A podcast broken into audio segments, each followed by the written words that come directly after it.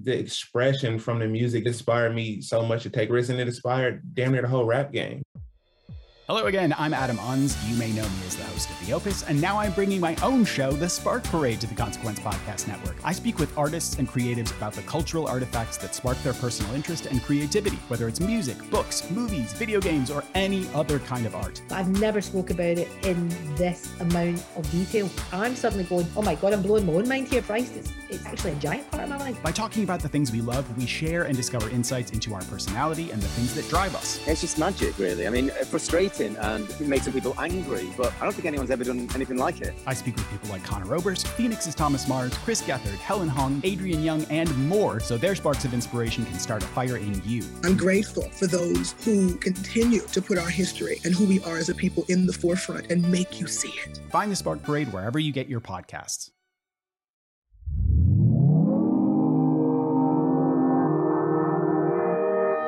Consequence Podcast Network. Hi, this is Billy Idol giving you the story behind the song on Consequence.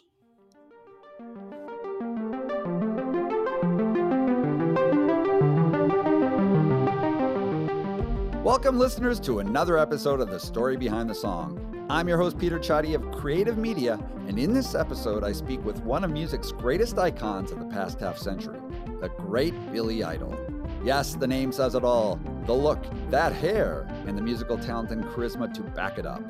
Born William Broad, Idol snarled and fist pumped his way onto the music scene 46 years ago with platinum blonde spiked attitude and boundless talent. Together, Idol and Steve Stevens created a sound all their own, and White Wedding, from Billy's first full length solo album released in 1982, is still one of his crowning achievements.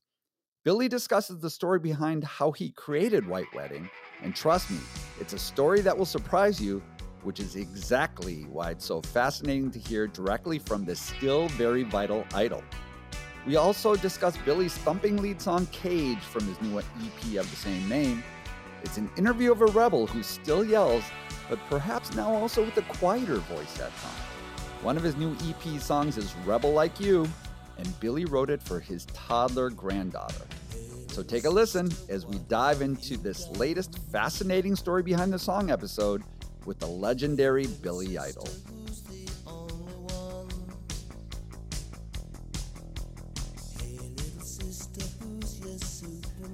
Welcome, everyone. We have the great Billy Idol joining us today for the story behind the song. Billy, great to see you.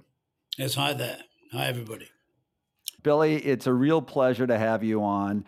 And you are truly one of my favorite artists of all time, a real icon. I got to tell you one personal thing. So every Halloween for my days at college, I dressed up like Billy Idol. I was not nearly as cool as Billy Idol, but I dressed up like Billy Idol. And so those were my days of spiking hair. So thank you for inspiring me, not only with your music, but try as I try to make it um, make myself cool with the ladies.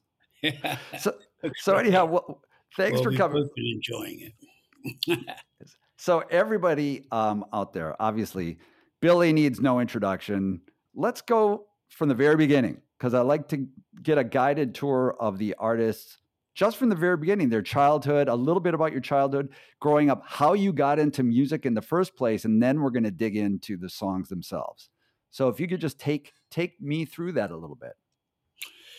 Yes, well, I'd, I'd lived in America for a little bit, uh, from the age of two and a half to five or five and a half, and um, then I'd come back to England just as uh, the sort of British music scene, um, you know, the sort of early '60s, the Beatles, Stones, and everybody's all taking off, and uh, so I, I kind of very much fell in love with rock and roll at that point. And uh, then really, I just spent uh, rest of my teenage years and uh, you know young adulthood and everything, just you know really sort of just marinating myself in music because that was the only thing that really sort of made any sense to us. I mean, me and my friends that I had at the time.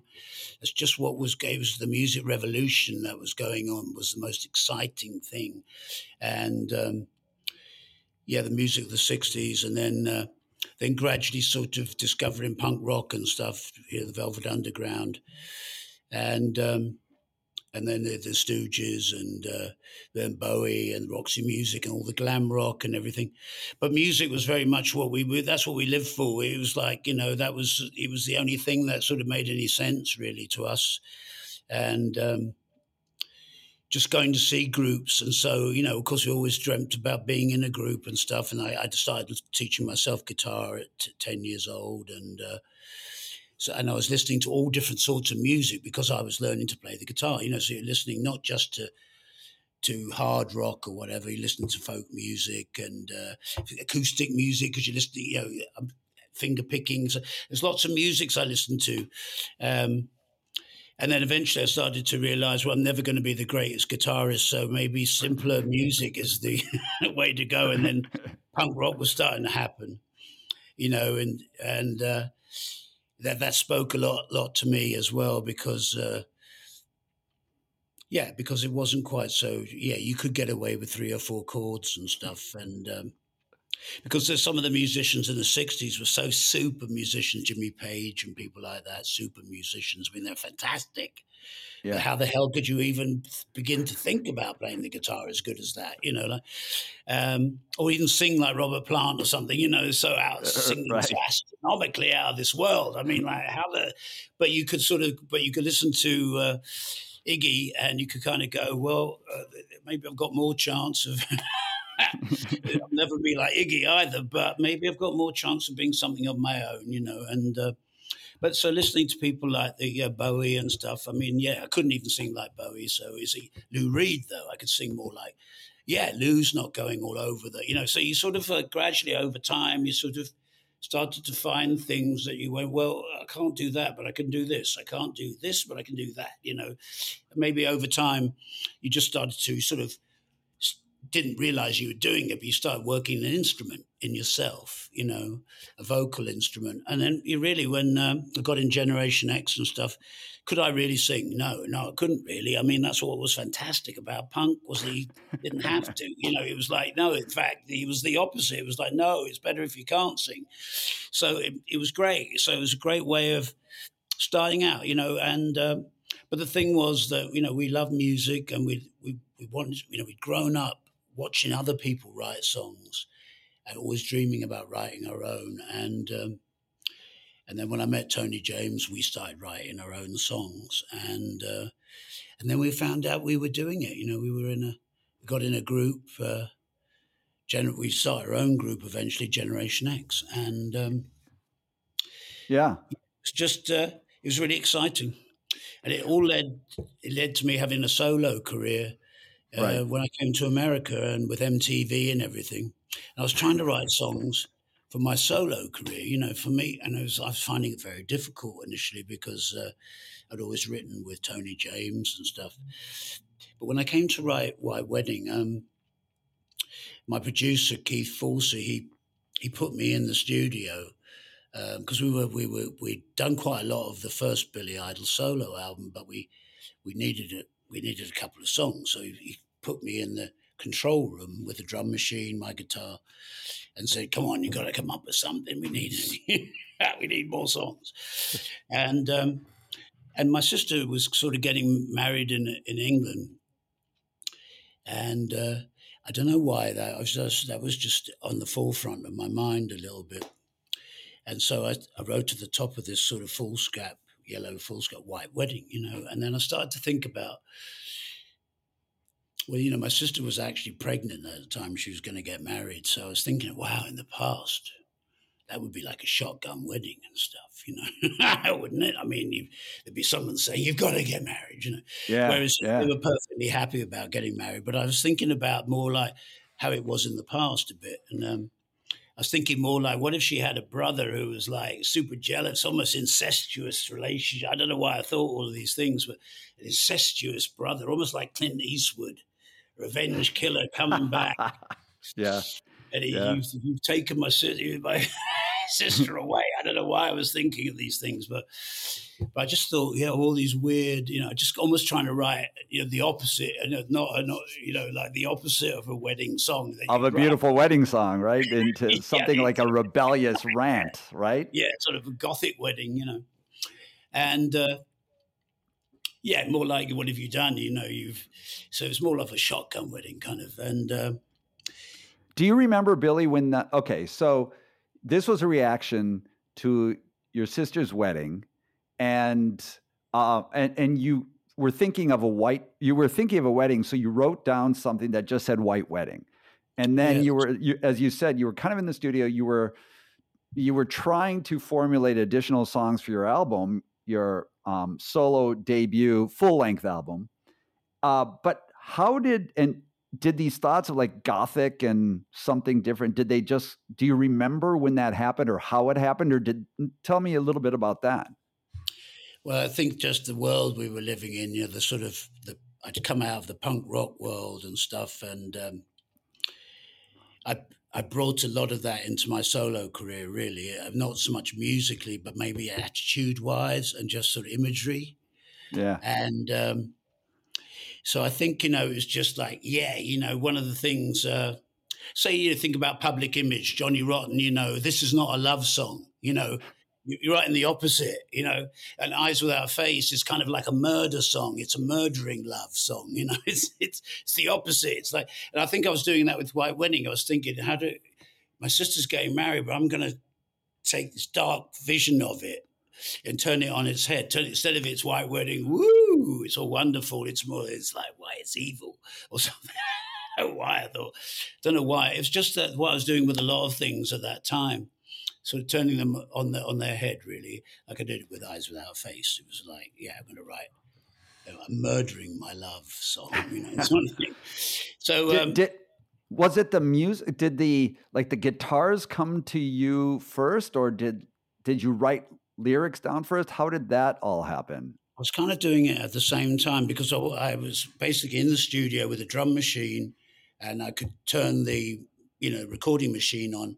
So I was just playing along to the drum machine on my guitar, and uh, I just yeah just played something really kind of really simple. You know, I was thinking like of dancing with myself. How can I write a follow up to dancing with myself? That would be that would be a big part of my you know. I'm thinking how can I write something as good as that's the follow up to dance because I hadn't done that yet. I hadn't really written a follow up to Dance with Myself, something that was a similar kind of idea, but in a totally, but thematically a totally different song, but musically a bit of a similar idea. You know, how can I yeah. write something like that? So I just it's basically dancing with myself is basically a three four chord trick. So I was thinking about that with White Wedding. It's going to be really simple. It's three chords or something. So I really started playing B, eh, eh, what Rebel Yell, White Wedding, Rebel Dance Myself, they're all in B. They're all EAB or BAE or kind of a similar chord, just very simple chord structure. And then, so I was just going round B, E, A, I think, B, going around those chords. And then after a little bit, I don't know why, I started to sing, Hey, little sister, what have you know, because it's this shotgun wedding. It's not supposed to be happening. I'm the I'm Clint Eastwood. I'm the brother coming back seeking revenge, eh, maybe on the boyfriend. I don't know why. But I just was thinking of all of that. And so the first thing came out on ding, ding, ding, ding, ding, I was sort of mm. pulsing on a B was, Hey, little sister, what have it's almost like a folk tune. When I thought about it, I thought when I think about it today, you go, it's almost like a a folk song tune. It's not really, you know. Anyway, but I started with that. Hey, little, I got that. Hey, little sister, what have you done? Line, and then um, something about I was beginning my life again in America. I was with by going solo. I was beginning my hmm. life again. So thematically, start again. You know, why not forget this? Start. I'm starting my life. I'm starting again. So when things go wrong, don't think it's over. Start again. So maybe I put that in, and then of course, I just sang "White Wedding," all evil, and then um, after a bit, uh, I was I'd recorded myself playing, you know, this this kind of verse like, "Hey, little sister, what have you done?" I'd come up with, and I had a, the start again, and then the the white wedding. I thought I just, and now I need. Now I need the musical hook on the guitar well, if the song's in B, so I just started to play down the B B minor chord, ding dong ding boom ding up and down it, and it, all that is it sounds like a spaghetti western. And I'm thinking Clint Eastwood. I'm thinking I love you know Ennio Morricone and all. I loved all that music, so a little bit thinking of a. Yeah, it's Clint Eastwood. It's kind of revenge. Revenge. He's coming. It's a western. I was in Los Angeles. I'm out west. Um, I started to play that down, down, down, boom, ding, ding, ding, boom, ding, because it's just up and down the B minor chord. It's really simple. Anybody could do it. It's almost stupid, actually. But I went, wow, that's actually. And then later on, Steve put the da da da da da da da da da da da, you know. But I had ding ding ding ding ding Yeah. ding ding ding because I and I thought, "Chow, it's like it's like the it's like the you know a few dollars more or something, you know, whip crack and I was just So thinking did- all that stuff. And you know, you know- actually putting these ideas uh, on top of myself. So, you know, after a bit, when I next came out of the studio, after about twenty minutes, half an hour, I came out of the studio and said, to, my producer was out sitting outside reading a magazine. I said, "Teach, I've done my homework," and he went, "Oh no, come off it." You can't have done it. It's only been only half an hour. I said, no, but I think I've got all the pieces.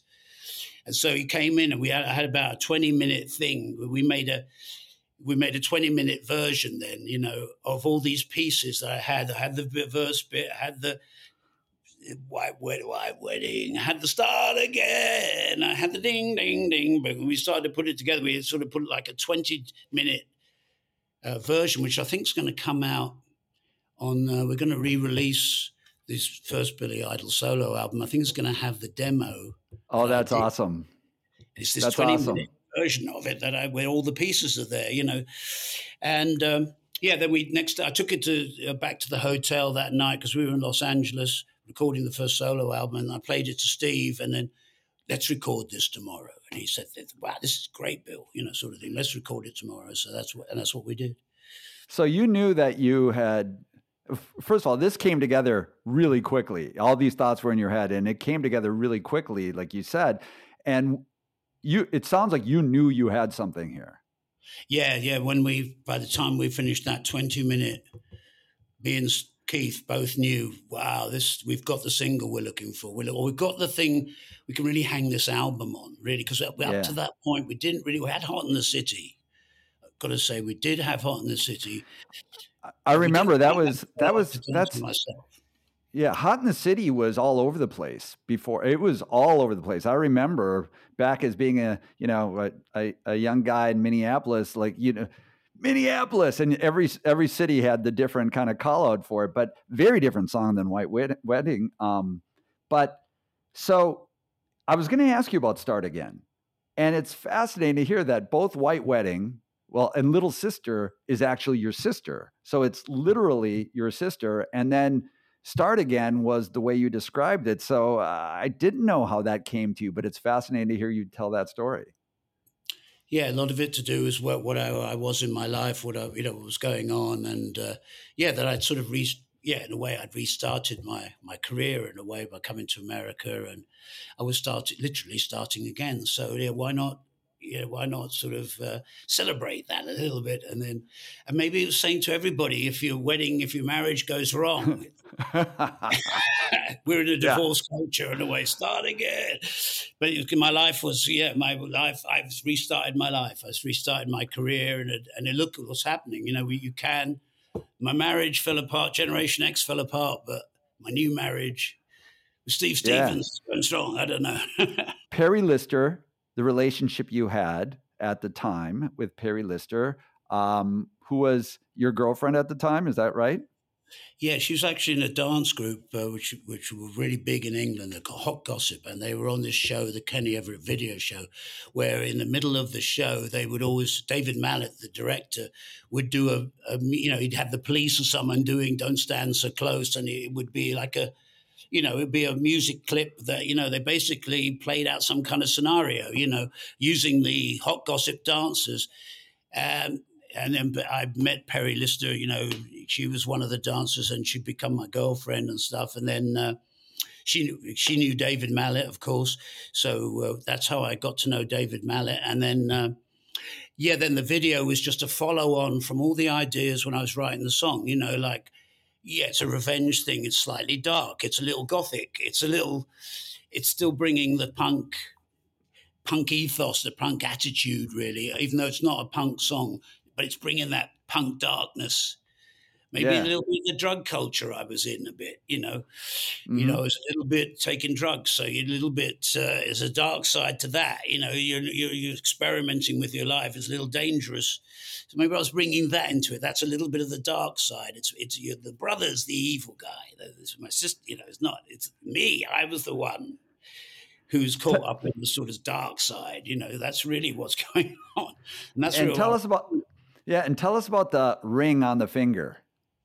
Yes, that was really her idea. It was Perri's idea to uh, when because I married her in the video. We had this kind of gothic kind of wedding, and we got sort of some of our friends on one side of the uh, aisle were all dressed up like in punk rock and all sort of extravagant fashions, and then on the other side of the aisle they were very straight. You know, so it was it was supposed to be this marriage of some this horrible wedding where you know, yeah, I was I was this evil guy marrying kind of, and then you even put a barbed wire ring on her finger. It was Perri's idea, though. It was the lady's idea.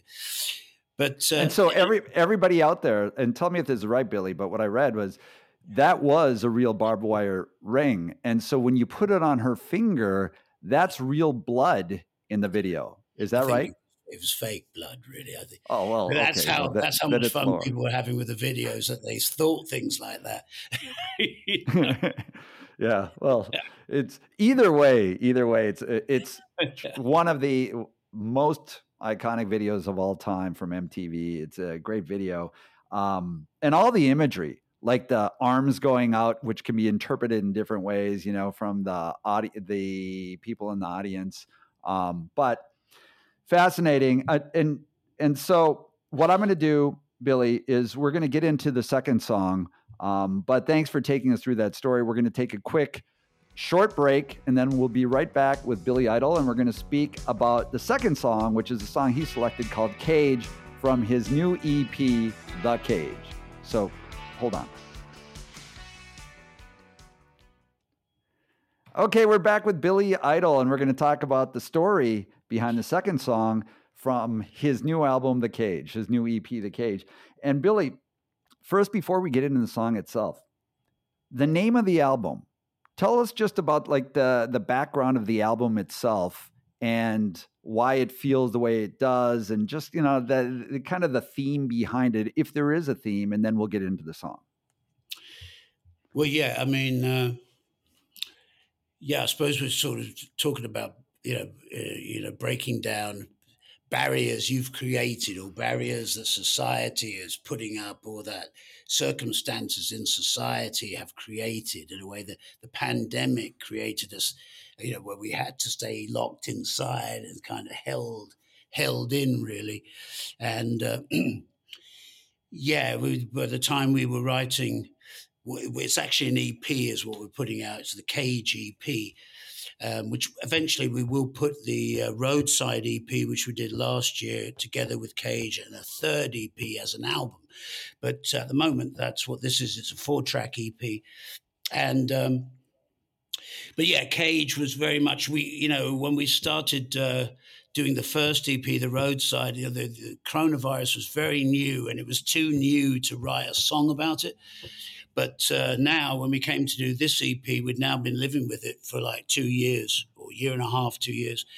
So, uh, year and a half at that point. But so we'd really lived with it. And um, we really knew how we felt about sort of the lock, the lockdowns, and just feeling held in. And we started to sort of uh, talk about, you know, uh, how it's almost we felt so locked in that we feel like the zombies at the windows. Finally- ready to break in. break out to get with you know we're finally making friends with them we've been we've been surrounded by them for so long you know like as if we're in the night of the living dead you know forever and uh, and then Steve was saying how you know where he lived on Sunset all the all the the storefronts had been boarded up, you know, because nobody was shopping or whatever. And so we, in a way, we'd boarded up our ambitions. You know, our ambitions for life had got shut down, and uh, yeah. Um, yeah, the, the demons have become my friends. The zombies at the window say it's finally the end. So I'm kicking down the door and never closing it again. Yeah, you know, I'm just sick of the lockdown, really and uh, just made you feel like you just want to break out. And sort of the the EP is in, is a little bit about that, really, in some ways, because even there's another song on it, "Running from the Ghost," that is a little bit about celebrating us, kind of putting our drug addictions in the rear view mirror, you know.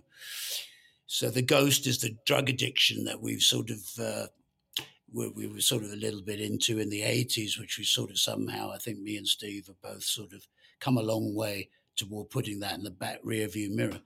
So yeah, we're talking about breaking out of things, and uh, the song "Cage" is really really about that. It's really about yeah, we're now kind of breaking loose after the pandemic. You know, we're starting to feel the freedom and. Uh, yeah. and enjoying it really. And that was it's it's a killer song. And then the video came out fantastic that we did with Steven Sebring. It's come out fantastic. So yeah, I just I just watched it. it. and the song I've been listening to. It's a great thumping song. Yeah, it's a really you know, fun song. I think it's in the sort of Billy Idol tradition. Sort of follows. Oh yeah. I think yeah, we've found a way to sort of do what we've always done, but sort of sort of revitalize it where it feels fresh. Mm-hmm. With whom did you work and how do you think that shaped the sound on this one? Well, that's right. The the the roadside was really the last EP we did. Like came out about a year ago, year and June, year and a half in June. Um, that uh, Butch Walker produced that, and uh, but we worked with on the song "Bitter Taste." We worked with these these young guys, um, uh, Tommy English and Joe Janiak, and uh, so we started to write with them um, for this, you know, for this uh, for the Cage EP, and um, then we started to me and Steve started to realize that oh Tommy uh, and his friend um, Zach Zakk Cervini, yeah, they're, they're producers really. So. Mm-hmm. Um, as we were writing, we were sort of recording as we wrote, which is really how we always recorded with Keith Forsey. We've always done that. Some sort of modern way of recording really is you kind of record as you go. So we were doing that with Tommy. And then we sort of realizing what he's producing really is great, you know. So we realized uh, these guys are a great team to work with, not just songwriters, they're a great sort of production team yeah. um, Joe and Tommy and uh, Zach, you know, Zakk Cervini. And um, it's just worked out really great. And they've got like an encyclopedic knowledge of, of music. So maybe, you know, we, we live, we've lived alongside it. Um, but they seem to have know as much about it as we do uh, as much about the music scene as we do, and so they've sort of drunk it in a lot. So, so we've and also your your music you know, very deeply, I'm sure, because it it has impacted the whole culture. You know, I have two young kids who are 22 and 19 and they grew they grew up with Billy Idol music around them. So Billy Idol music is just part of the kind of the zeitgeist, you know. Fantastic. So, yeah, well, like they, is, they brought that in. Yeah, that's why yeah. I hope we're sort of keeping on, uh, yeah, doing stuff that, yeah, is kind of in keeping with what we've done before, but it sort of has a freshness to it, and it just haven't quite done a song exactly like Cage before. We kind of have, but well, I think we've definitely got the combination of it's it's kind of coming at you. It's a bit more rock and roll, but we've got a great, it's a great tune, a great melody, a great lyrics, and so. Uh, yeah, these these guys are fun to work with. It's like if there's a good idea that we we're all kind of putting in bits and pieces too. It's it's a, it all very happens very organically. So all of that I think is helping to make the recording sound very exciting. And sort of, yeah. you know, it's it's it, we're excited as we're doing it. There's no long gestation period. It's all happening. I mean, I probably sang these songs five times, maybe and that's what you're listening to. And then somehow we were so invested as we were doing it that it, I didn't need to sing them loads of times because I was, I was nailing it.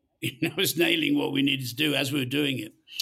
So yeah, as we went, we nailed things, and it just seemed to be coming out great. And um, is just because I, I got a bit of a nasal infection, an MRSA infection, that uh, it took a bit of time to release this EP. We would have put it out last February or something, um, or June.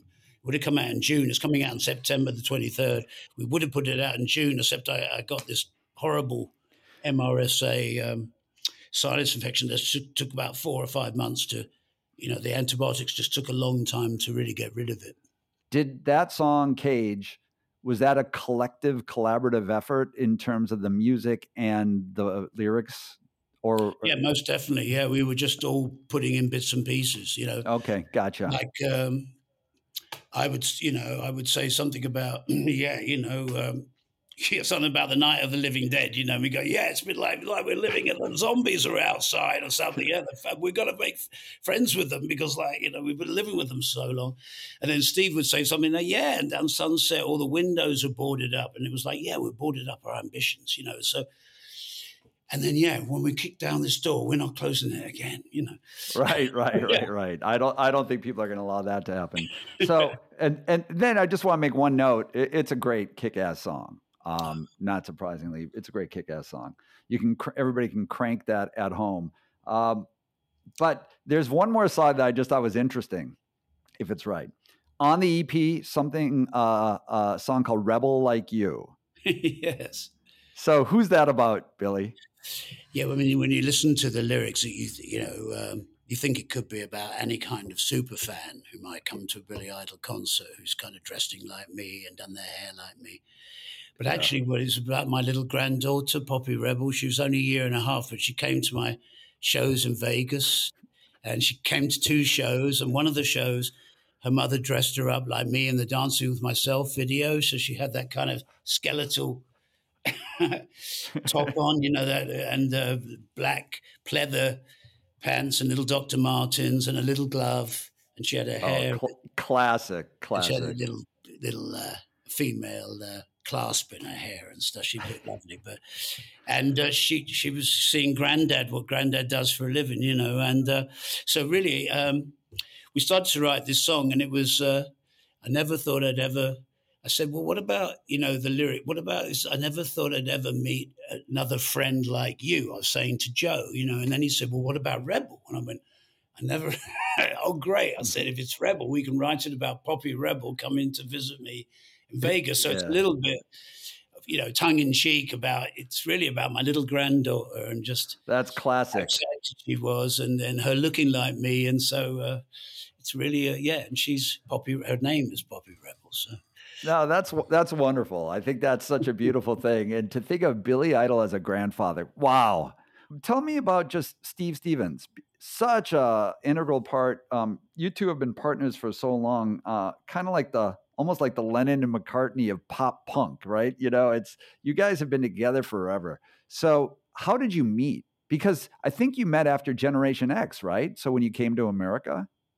Yeah, actually, um, I had a manager, Bill Aucoin. Um, who lived in New York, and uh, he knew Steve. Really, that's uh, that's really how we met, and mm. uh, but it was perfect because um, initially I, you know, we had a really great meeting, and um, I said to Steve, you know, really, I've got this. I had a song out, Mony Mony, out at that time um, on a on an EP back then. Was, we were doing EPs back in the early 80s. I didn't yeah. EP, Don't Stop. So I said to Steve, you know, Steve, I've got this kind of EP out and I really need a band. How about, you know, you help me put a band together and we'll play, we'll put this band together and then we'll see, you know, if you're digging what we're doing uh, as we put the band together and we write songs together or write songs and we'll see if we can write together. You know, if you're digging what we're doing, we'll, we'll stay playing together. And really that's, that's what happened. We, we um, put the group together and we we did that first Billy Idol solo album that had White Wedding on it, and it was just yeah, it was working, you know, and. Um, I was writing with Steve, and uh, it was it was just a lot of fun. So um, it carried on. You clicked right away with them. It sounds like. Yeah, once I could, once I saw what Steve could do um, musically, I realized with this guy on guitar, I could go all over the map musically. Anything I wanted to do, we could achieve it.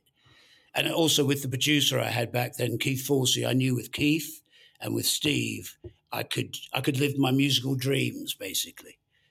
Yeah, and and and just really quickly also, Generation X, your band before going solo, was a very successful band. Um, and so you did. I think it was three albums that you created together as a band, Generation X, and then you left. What was it that led you to leave the band and go solo?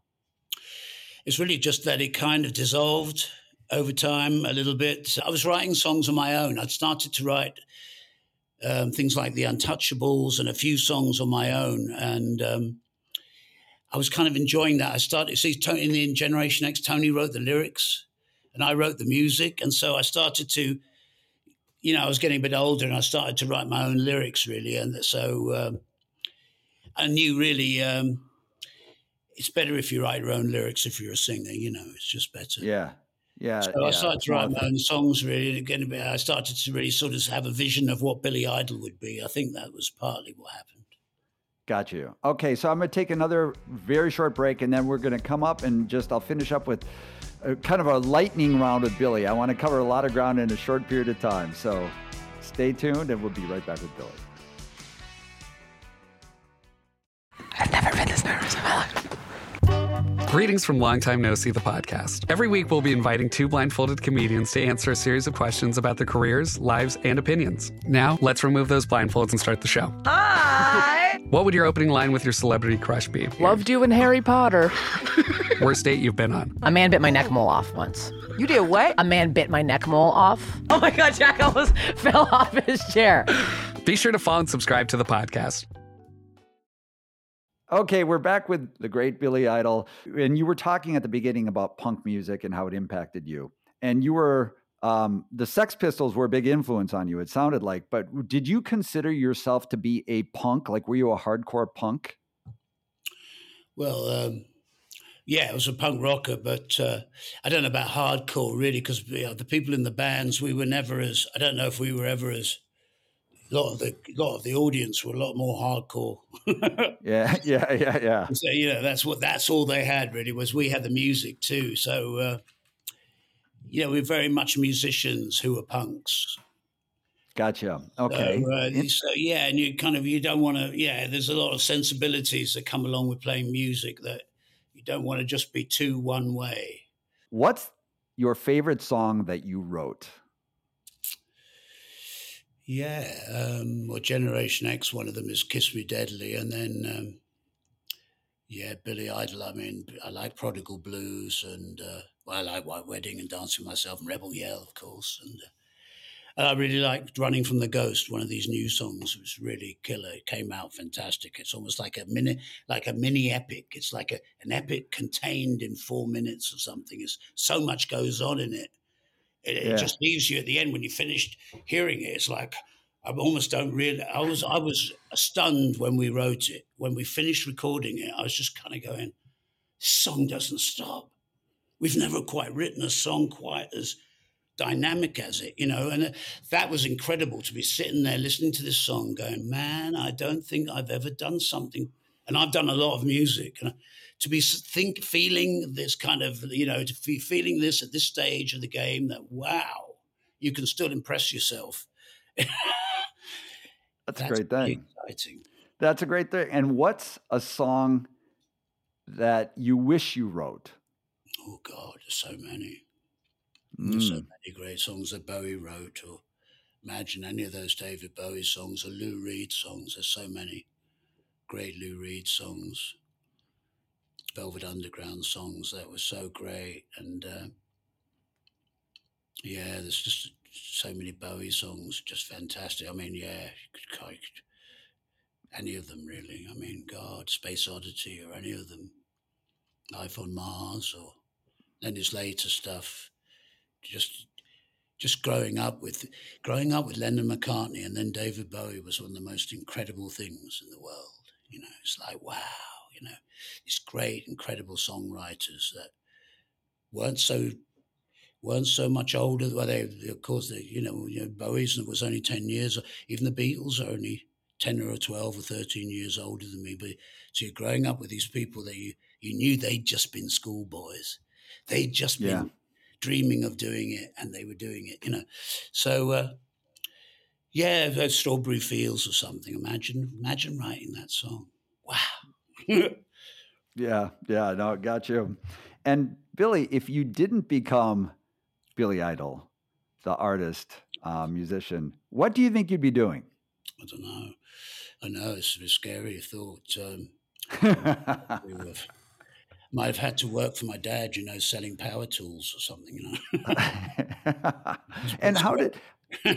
or I would have been a teacher or something. Maybe a teacher at a university, history teacher, or something boring like that, which would have been terrible because I know people are so bored today. Like being a history teacher is the worst thing in the world because people are so bored. With, they hate history. And you mentioned teachers, and tell us about how a teacher impacted your name. Well, that's right. It was really Bill Price, who's the chemistry teacher, my third form chemistry teacher when I'd be 13 or something. He wrote on yeah. my report in uh, capital letters. You know, in those days, the teachers, they, they would write their remarks in longhand, you know, joined up writing. And he wrote in capital letters, William is I D L E, you know, and I've never forgotten that because I knew my dad's going to kill me.